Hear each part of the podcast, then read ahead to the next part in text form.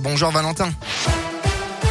Bonjour Bastien, bonjour à tous. À la une de l'actualité, clap de fin pour la COP 26. Les quelques 200 pays ont adopté hier un accord pour accélérer la lutte contre le réchauffement de la planète, mais sans garantir de tenir l'objectif de le contenir à 1,5 degré ni de répondre aux demandes d'aide à des pays pauvres. Le président britannique Alok Sharma s'est dit les larmes aux yeux profondément désolé pour ce euh, dénouement. Dans la région lyonnaise, les Dalton pour la bonne cause, le collectif de rappeurs connu pour ses rodéos urbains, mais aussi dernièrement pour avoir escaladé l'enceinte de la maison d'arrêt de Corba, était à la part Dieu hier après-midi.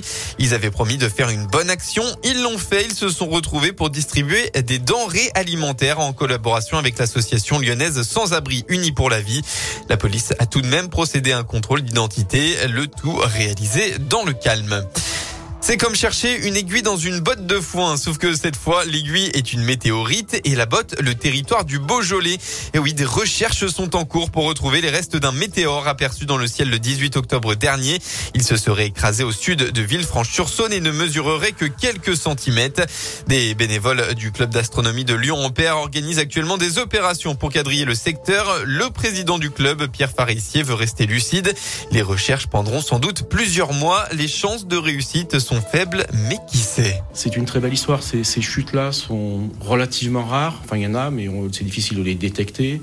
On a la chance qu'elles soient tombées sur notre territoire dans un endroit plutôt favorable, à une période favorable. Le territoire va rester sans feuilles euh, et dégagé pendant un certain temps, dans une zone euh, avec beaucoup de vignes, dans des zones très ouvertes, dans des zones aussi où, comme on dit, c'est le secteur des pierres dorées, donc les pierres sont assez claires.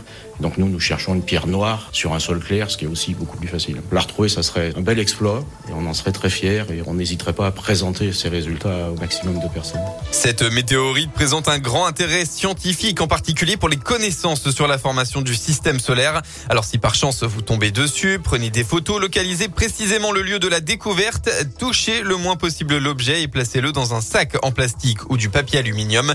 Et enfin, prévenez le cas On vous a mis toutes les infos sur l'appli Radioscope et radioscope.com.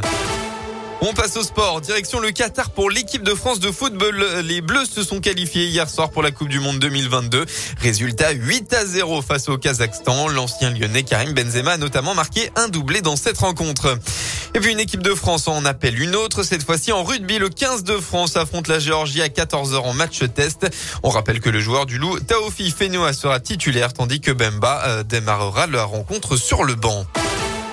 On passe à la météo en fin de votre dimanche dans le Rhône. À nouveau une journée sans soleil. Comme hier, la grisaille va dominer le département. Quelques averses sont une nouvelle fois prévues, mais ça restera très localisé.